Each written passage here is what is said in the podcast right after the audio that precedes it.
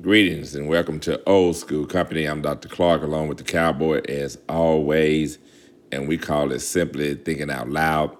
I'd like to take this time out right now to thank our sponsor, Mr. Paul Reaves, R E A V E S, and you can find out more information about Mr. Paul Reaves on We Progress Together website. And also, you can type in his name. He's an author. There are two books out there Credit Repair Handbook and also Insurance Secrets Revealed. Just remember that, type it in.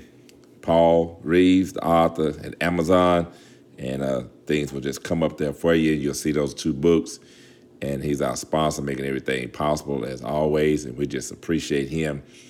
And in this segment, this little uh, daily insight, I'll put it like that, we just simply call it Thinking Out Loud, an old school company. And for today, I want to talk about really uh, life lessons, give you a little something to think about, and, and it only applies to you, give you something to reflect on. And I'm going to pose some questions along the way that only you can answer. And I want to begin with this question right here because a lot of times we talk about legacies and what we're going to leave for the future and what we're going to leave for our children, grandchildren, and so forth. And we really saying what is the impact or influence that I have made on life during my life, all right, during your life.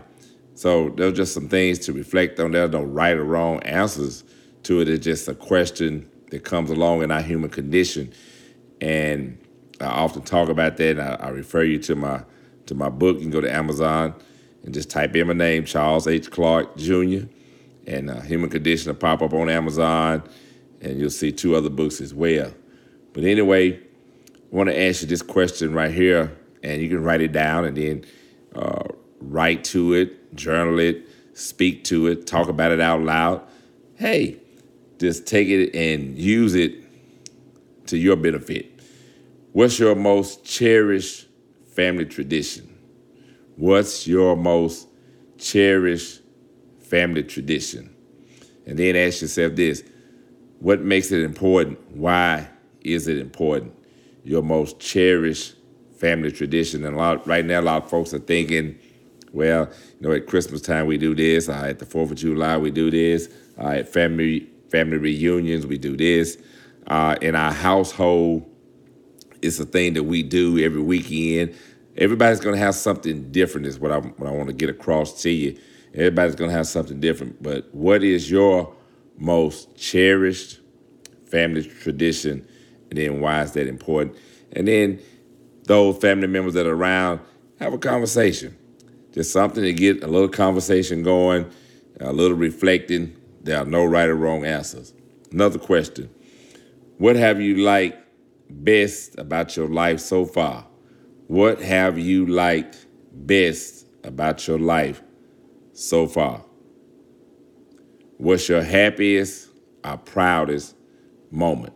What's your happiest or proudest moment? And, and when you look at that question, what have you liked best about your life so far? And I know you're gonna have a list of many, many things, and that's what that's what the goal is here to get you to look and see uh, reflect on some things that you may have taken for granted, some things that you haven't thought about in a while, some things maybe you just had in your head and you're just taking this time right now to, to write it down. But what have you liked best about your life so far? What's your happiest or proudest moment? And we, we look back at those and we look at those moments, and those moments may be happening right now, just depending on where you are in your life. All right, what do you feel have been important successes in your life? What do you feel have been important successes in your life? And then that's going to drive you in your human condition to think about, okay, really, what is success? And you'll have to add your definition to that because it's going to be different for every person. But what does success look like for you? Success, what does that look like for you. And everybody's going to have a different definition, all right? but you got to answer that for yourself. What do you feel?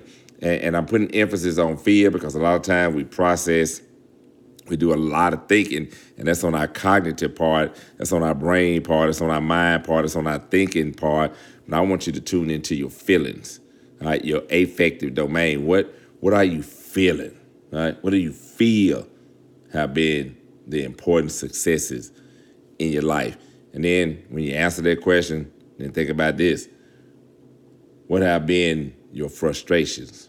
What have been some of those frustrations?